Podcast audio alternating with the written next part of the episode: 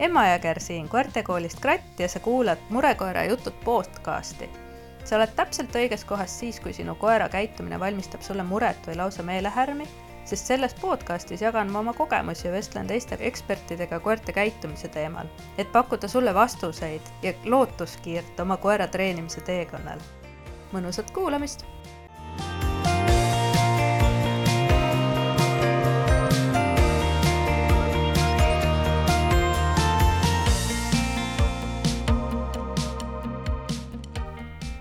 vastu tuleb sõbralik koer? Lahtiselt,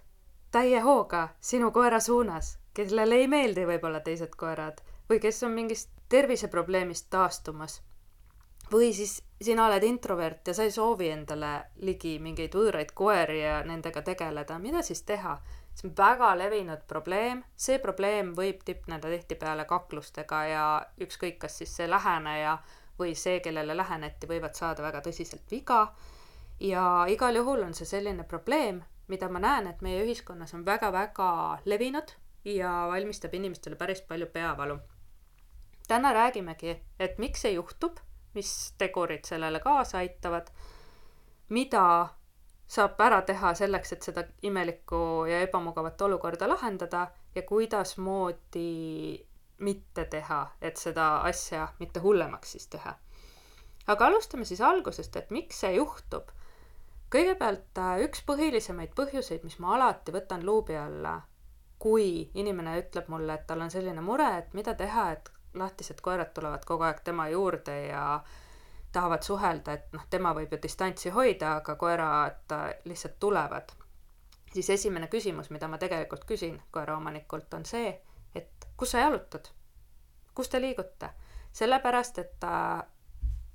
fakt on see, et sellised koerad, kes on lahti ja kes ei kuula juurdetuleku signaale ja kes võivad minna sedasi lappama, nende koerte omanikud jalutavad kindlat tüüpi kohtades, nad ei jaluta igal pool, nad ei jaluta suurte teede ääres, nad ei jaluta äh, sellistel aladel, kus kohas on äh, mingid keelu või mingisugused täiendavad piirangud, näiteks nad tihtipeale ei julge jalutada nendes äh, suuremates avalikes parkides, kus on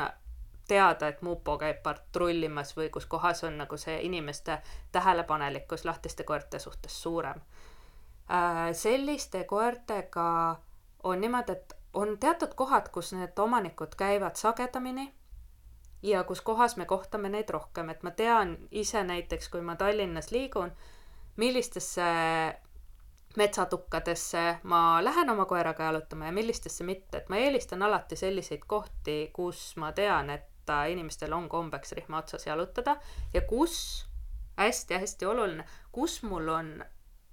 võimalikult avar vaade, et näiteks alati, kui mul on võimalus minna jalutama Stroomi rannaparki juurde, siis ma lähen alati pigem rannaparki, kui ma lähen Stroomi metsa. miks? mõlemas kohas võib kohata lahtiseid koeri aga Stroomi rannapargis ma näen nad kaugelt ära tulemas. aga kui ma lähen metsa, siis see vaateväli võib olla kehvem. ja häda on selles, et tegelikult need koeraomanikud, nad ei pruugi olla halvad inimesed oma olemuselt, nad lihtsalt äh, ei näe käänaku taha, nad ei näe künka taha, nad ei näe nurga taha ja, ja häda on selles, et kui koer jõuab sinna enne ja kui distants omanikust on parajalt suur, siis see koer loomulikult teeb valiku selle suunas, mis talle huvi pakub ja ta paneb minema. et äh, see on üks asi, mis on tegelikult koertele hästi-hästi omane, sellega tasub arvestada, et see on see põhjus, miks mina alati oma õpilastele ka räägin, et kui sa jalutad lahtiselt oma koeraga, siis alati need olukorrad, kus kohas on nähtavus piiratud, kontrolli oma koera distantsi ja kontakti endaga, vajadusel pane rihma otsa, sest sa ei tea, mis seal künka taga on, sa ei tea, mis seal nurga taga on. aga ütleme nüüd et äh, kui mul on koer, kellel on, ma tean, mingisugune teema, et näiteks ütleme, ta on reaktiivne teiste koerte suhtes, siis alati ma kõigepealt valin seda keskkonda, vaatan, et mul oleks avatud vaateväli ja mis on veel oluline, on alati see, et ma vaatan, et mul oleks taganemistee lahti ja olemas, koht, kuhu minna ja võimalused, kuhu minna, et see on asi, mida me murelike koerte kursusel alati eraldi katame ja äh, läbi vaatame, et mis on variant A, mis on variant B, mis on variant C, et seda olukorda lahendada. ja siis teine asi, mis tekitab seda olukorda, et see lahtine koer meie juurde tuleb, on tihtipeale meie oma käitumine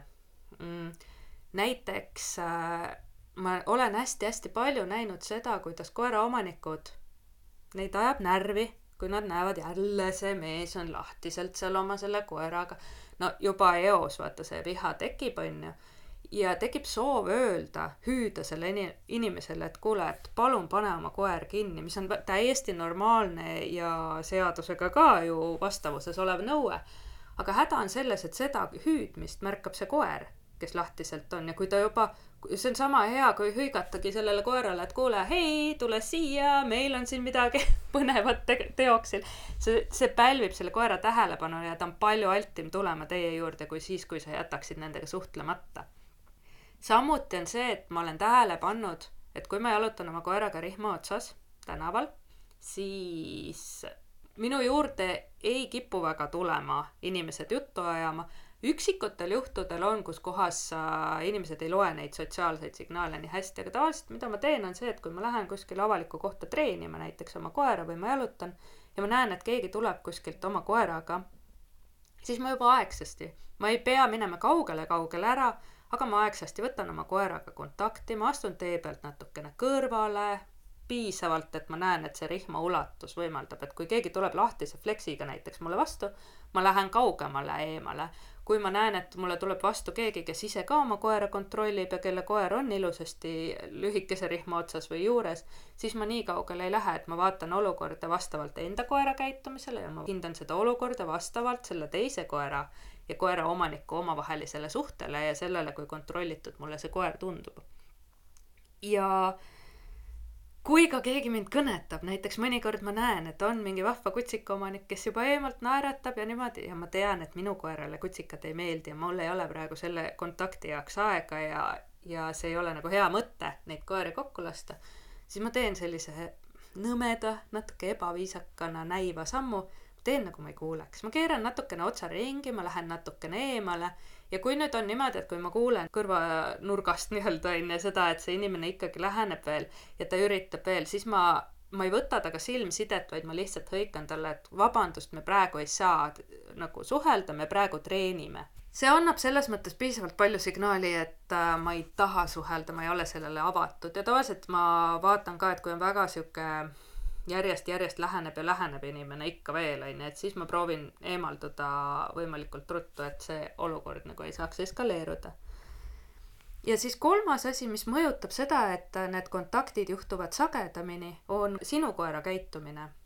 koertele meeldib joosta nende koerte juurde, kes käituvad huvitaval kombel vaata oma koera käitumine kriitilise pilguga üle, et kui ta on selline, kes teeb palju häält, ükskõik, kas siis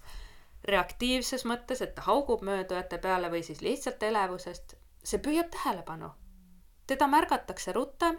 teised koerad märkavad, reageerivad ja tahavad tulla vaatama, et mis asja ta seal kilkab või mis asja ta seal haugub.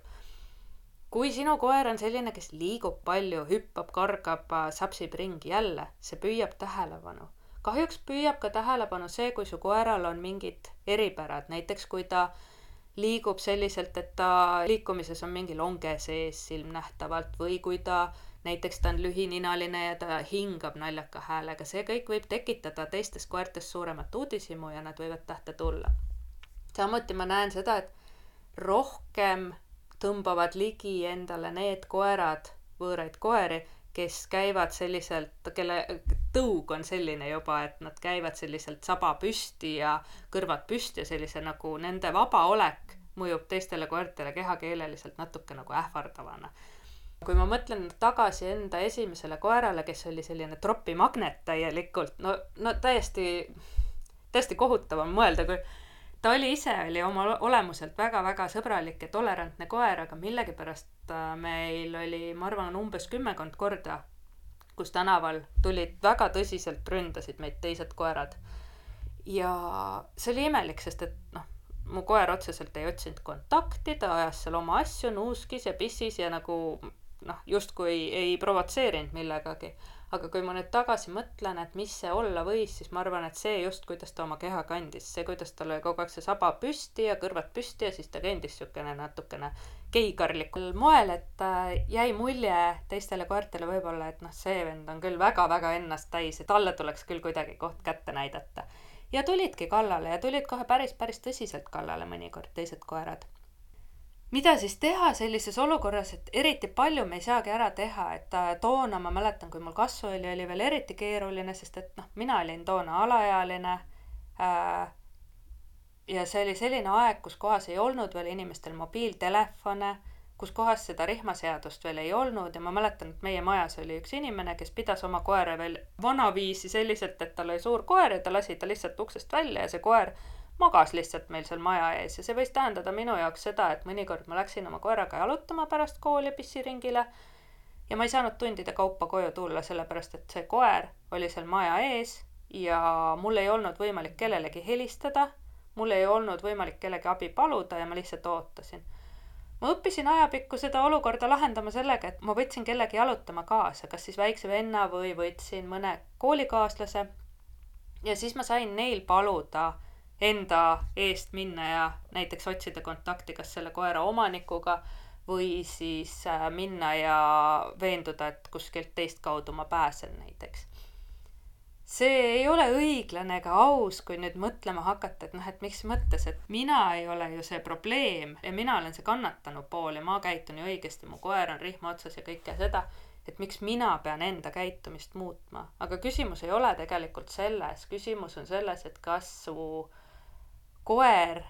jääb terveks ja kas sina jääd terveks ja kas teil on mõnus jalutuskäik. kas te naudite seda või te olete ärevil ja vaatate kogu aeg üle õla sellel põhjusel, et sinu jalutuskäigud võiksid olla nauditavad, tasub kaaluda seda varianti, et äkki sa saad jalutada kuskil, kus on turvalisem, kus kohas ei käi selliseid tegelasi või kus sul on hea ülevaade sellest, et kes kus liigub või siis selliselt, et sul on see abiline kaasas, kes saab vajadusel siis aidata. ma räägin kohe natukese aja pärast, pärast pausi räägin seda, et kuidas siis see abiline saab aidata või kuidas neid olukordi lahendada, kui asi hapuks läheb kohtume pärast pausi.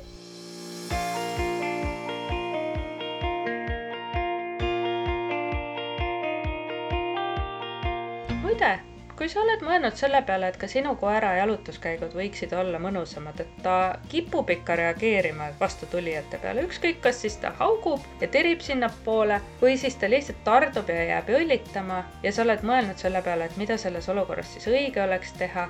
siis mul on sulle hea uudis meie tasuta webinar, kuidas rahustada möödujate peale reageerivat koera, on tulemas taas viieteistkümnendal veebruaril ja praegu saab sinna registreerida, kui sa lähed koertekoolkratt.ee, siis seal on juba edasised suunised olemas. sellel webinaril sa saad step by step juhised esiteks, et mida teha ja mida mitte teha selles olukorras, kui su koer reageerima juba on hakanud aga lisaks sellele me vaatame üldist pilti, et miks üldse su koer reageerib niiviisi ja kuidas seda probleemi päriselt lõplikult ära lahendada selliselt, et sa saaksid nautida jälle oma koeraga jalutuskäike niimoodi, et kui ta näeb neid ärriteid, siis ta hoopiski pöördub ise säravi silmi sinu poole, vaatab küsivalt sulle otsa et nii, mis me nüüd teeme, mis plaan on? Ja sina saad talle juhised anda ja te saate palju-palju sujuvamalt edasi liikuda, nagu väga paljud meie õpilased on juba saavutanud. nii et koertekoolkratt.ee, tasuta on tasuta, mis sul ikka kaotada on, tule kuulama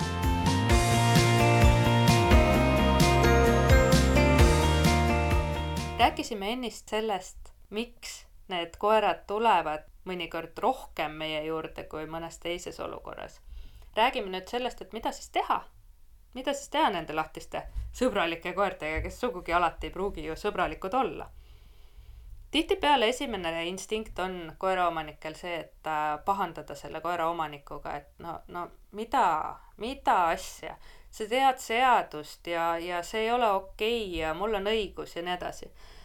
minu kogemus selle pahandamisega on selline, vanasti ma kippusin seda väga agaralt tegema, esiteks andis see mul koerale tihtipeale selle signaali, et nüüd on mingisugune action ja jama. teiseks ma kogesin seda, et tihtipeale need koerad, nagu ma ennist rääkisin, tulevad siis just juurde, kui nad kuulevad, et ma hakkan seal juba midagi äh, paukuma. Ja kolmas asi, mis oli minu jaoks selle pahandamise juures äh,, mida ma väga kiiresti õppisin, oli see, et sellest pole mingisugust kasu, sest et kui sellel inimesel see koer kutsumise peale ei tule, ega ta ei hakka paremini tulema, kui sa nüüd omaniku peale karjud, ega sellest ei teki see, et omanik nüüd võtab selle mingi võlukepi välja ja nüüd ta kutsub selle koera ära ja see koer päriselt tuleb. kui ta ei tule, siis ta ei tule, kui koera omanik üritab teda kutsuda, noh, mõni inimene kutsub aktiivselt ja mõni ei kutsu nii aktiivselt, sest et koera omanik ta teab ise ka, kas tal on mõtet seda üldse teha. kui minu koer tuleb, siis ma röögin päris palju kordi järjest tema nime, sellepärast et tegelikult ma tean, et teatud oludes ta võib ikkagi ära tulla ja normaalselt ta tulebki, et see on ka asi, mida ma väga palju treenin, et ta tuleks ära sellistes keerulistes olukordades aga kui inimene pole oma koerale juurdetulekut õpetanudki, see oleks ime, kui ta tuleks sellises olukorras. ja kõige tüütum osa minu meelest on see, et siis on neid konflikti osapooli rohkem, et minu kogemus oli see, et tihtipeale need koeraomanikud, kui nendega sõbralikult rääkida ja öelda, et aa, kuule, ma leidsin su koera, et näe, vaata, ta on siin, et sa saad ta kinni püüda, et ma meelitasin ta siiapoole, et sul oleks lihtsam kinni püüda. selliselt hõigates või suheldes see omanik tihtipeale naeratab ja ütleb aitäh kohmetult, isegi kui tal polnud plaani oma koera kinni võtta ja ta paneb selle koera kinni. aga kui ma hakkan tema peale karjuma, siis osa inimesi on selliseid, kellel jääb õigust ülegi ja nad hakkavad sinuga karjuma vastu ja siis see läheb niisuguseks mingi omavaheliseks sõnasõjaks, kui tegelikult fookus, sinu fookus koera omanikuna peaks olema sellel, et see olukord sinu koera ja sinu jaoks võimalikult kiiresti lõpetada. mitte selles, et kellel see õigus on, seda võib pärastpoole jaurata, siis kui on juba juhtunud õnnetus, kui koerad on juba ära kakelnud ja on vaja puid ja maid jagada, aga kuni seda pole veel juhtunud, siis tasub tegeleda selle asjaga, mitte selle tagajärjega. ehk siis, kui sinu poole liigub üks lahtine koer või kui sa näed üldse, jalutad oma koeraga, näed eemalt, sa valisid selle avara vaatega ala, sa näed eemalt, et seal on lahtine koer, siis esimene küsimus, mida tasub endalt küsida, on see, et okei okay,, lahti, aga kas meil on probleem? sest et lahtised koerad ei ole kõik probleemsed kui sa näed, et see koer on korralikult omanikuga kontaktis, kui sa näed, et omanik märkas sind ja võttis, hakkas oma koeraga aktiivsemalt suhtlema, võib-olla võttis juba rihma otsa,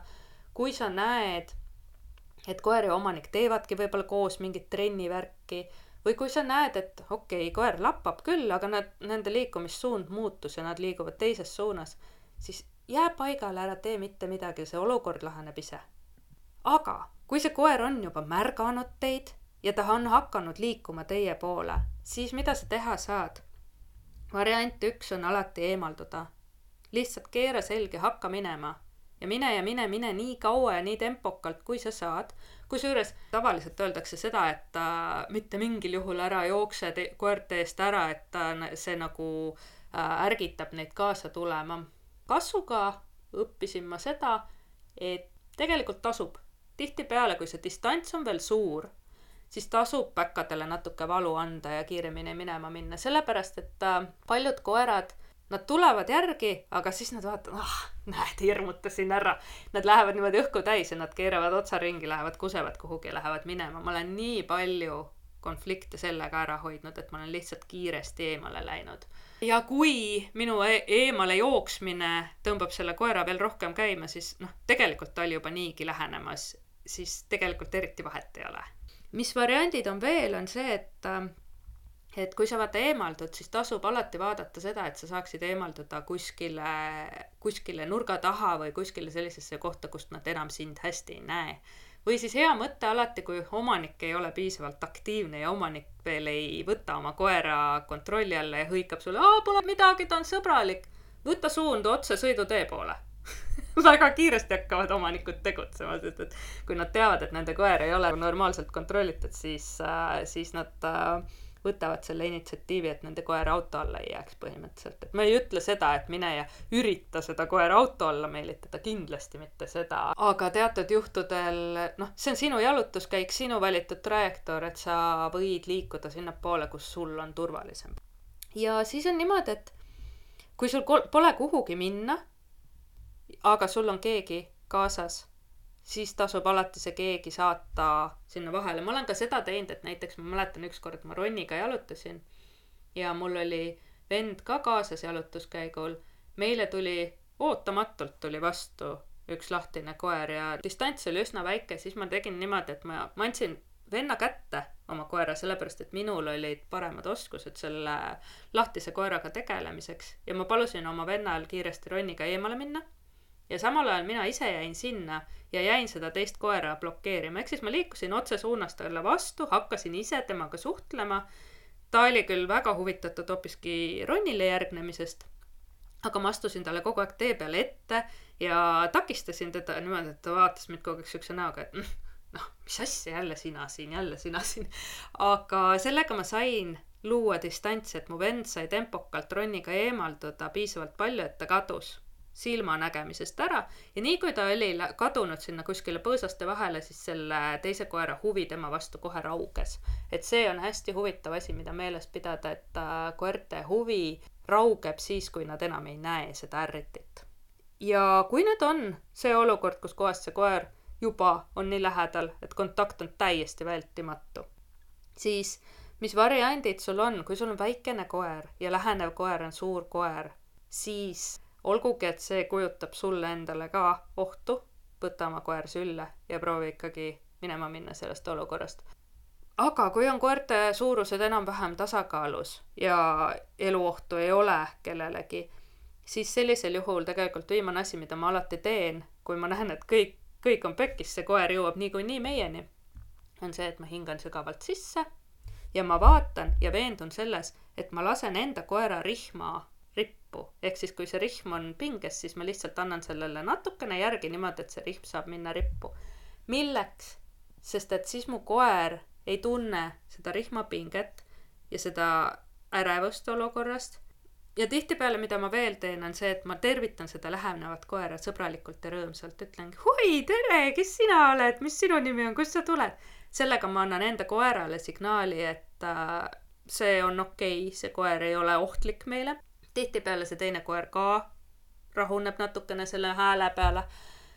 See ei pruugi päeva päästa, kui sulle läheneb koer, kellel on pähe võetud, kes on juba eemal, kaugel, sada meetrit eemal teinud otsuse, et ta tuleb su koerale kallale, ta tuleb talle kallale niikuinii, seda ei saa takistada. aga kui tal on vähekenegi mingisugused muud mõtted peas, siis on lootust, et see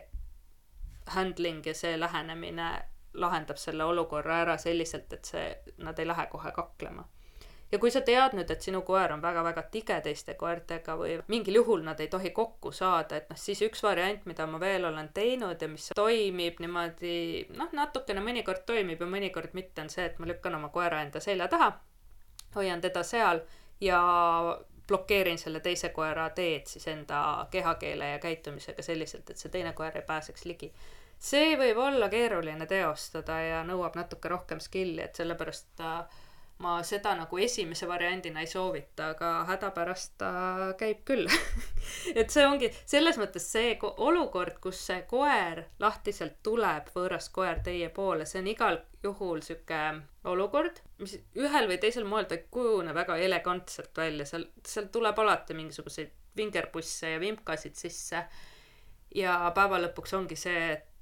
see käib küll, on piisavalt hea, et äh,, et kui ma saan kuidagiviisi selle situatsiooni ära katkestada, siis ma teen seda. üks trikk näiteks, mida ma veel olen kasutanud, on see, et kui ma jalutan, mul on kaks koera kaasas, üks on reaktiivne, teine ei ole reaktiivne, vastu tuleb võõras koer, siis mida ma teen, on see, et samal ajal, kui ma annan teise inimese kätte selle reaktiivse koera, ma lähen selle mittereaktiivse koeraga vastu. ma panen küll tema ohu alla aga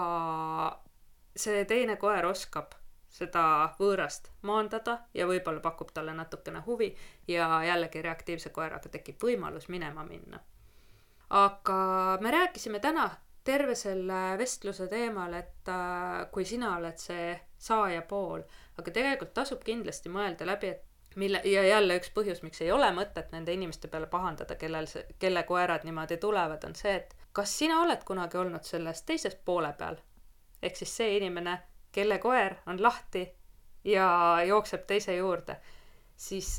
mina küll olen. ma ütlen ausalt, mul on juhtunud neid äh, olukordi oma esimese koeraga ja ma arvan, et ka hilisemate koertega mõne, mõnigi kord, kus kohas on niimoodi, et ma ei näe näiteks, kes tuleb, mul on koer kogemata lahti pääsenud. Neid põhjuseid võib olla mitmeid, aga miks ma sellele võib-olla tähelepanu juhin, on see, et keegi ei taha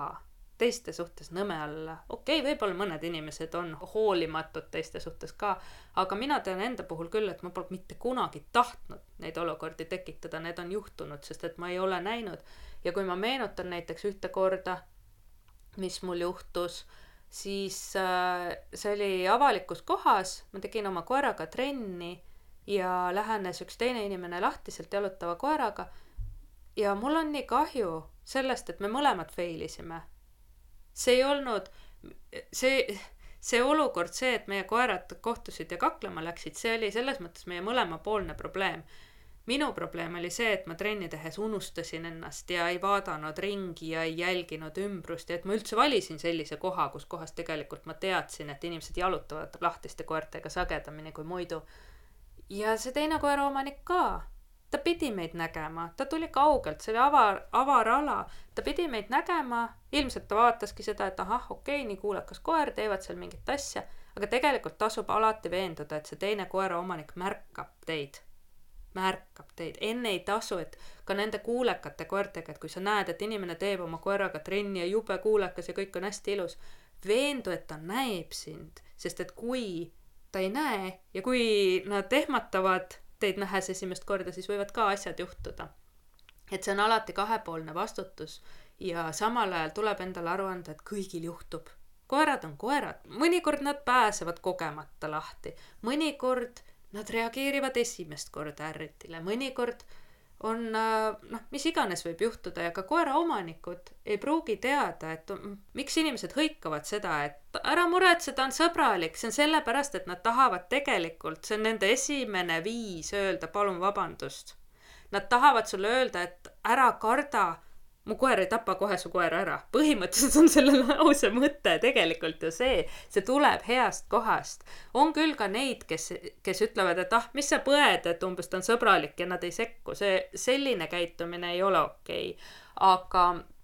ma ise olen ka, ma arvan, et ma olen vähemalt äh, oma esimese koeraga kogu aeg kindlasti, ma olen hüüdnud inimestele, et ta, et ta on sõbralik. mitte sellepärast, et öelda, et kuulge, et it's okay, vaid sellepärast, et inimene teaks, mida oodata, et ta teaks, et see koer ei tule otsejoones tema koerale kallale aga kui sellised asjad juhtuvad ja kui sinul ka, sa leiad ennast sellest olukorrast, kus su koer järsku tõmbas ennast lahti või esimest korda või, või mitmendat korda pääses kuidagiviisi minema ja jooksis sinna, siis vot see on see koht, kus sa annad enda jalgadele valu sa jooksed nii kiiresti, kui sa suudad sinna probleemi koldesse ja sa võtad nii kiiresti, kui sa saad oma koera kinni ja ära. see ei ole see koht, kus kohas hakata jooksma teisele poole, sellepärast et äh, kui me muidu juurdetulekute puhul kasutame seda nippi, et me õpetame koerale, et me kutsume ja siis me jookseme teisele poole, et see on hea variant koerast tekitada seda tahet kiiremini meile järgi tulla, siis juhul, kui su koeral on juba teine koer sihikule võetud ja ta läheb konkreetse suunaga sinnapoole, see on äh, no ütleme, see tõenäosus, et ta ümber pöörab ja sinu kutsumise peale tuleb ja üldse näeb seda, et sa sealt eemale jooksed, see on kaduvväike. palju-palju-palju tõenäolisem on, et ta jookseb sinna lõpuni välja, et sellepärast seal on see, et kui, kui ta kuuleb sind lähenemas ja, ja võib-olla hüüdmas, siis see võib teda ka agiteerida ründama. aga usu mind, see teise koera omanik tahab, et sa oleksid võimalikult kiiresti seal ja võtaksid oma kuramuse koera ära tema koera juurest, ükskõik mis moel. see on hästi-hästi oluline ja kui midagi juhtub, siis loomulikult tasub võtta alati vastutus, tasub anda enda kontaktid ja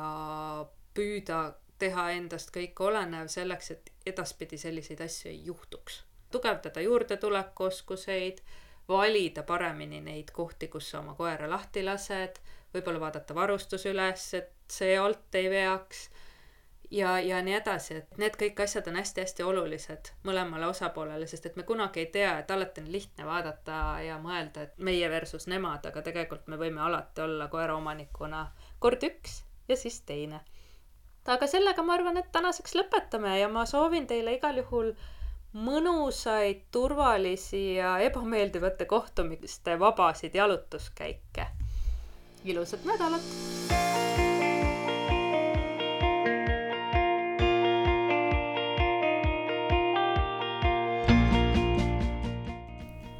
Hei, Emma siin. aitäh, et leidsid selle aja, et kuulata ja kaasa mõelda sellel põneval teemal. ma ei tea, kas sa tead ise, aga su koeral on sinuga väga-väga vedanud, sest sa oled siin, õpid, analüüsid ja loodetavasti proovid ka järele.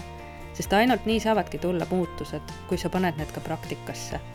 kui sulle meeldis see episood, siis kindlasti subscribe'i või liitu meie meililistiga, et sa järgmist osa maha ei magaks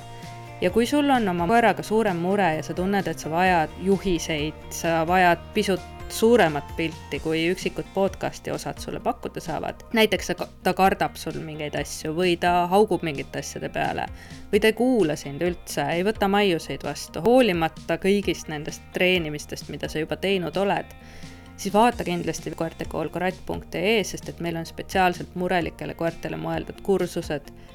just selleks, et su koer õpiks lõpuks ometi rahulikuks jääma ja ootama särava silmi sinu juhiseid. see on võimalik, ma olen ise seda enda koertega saavutanud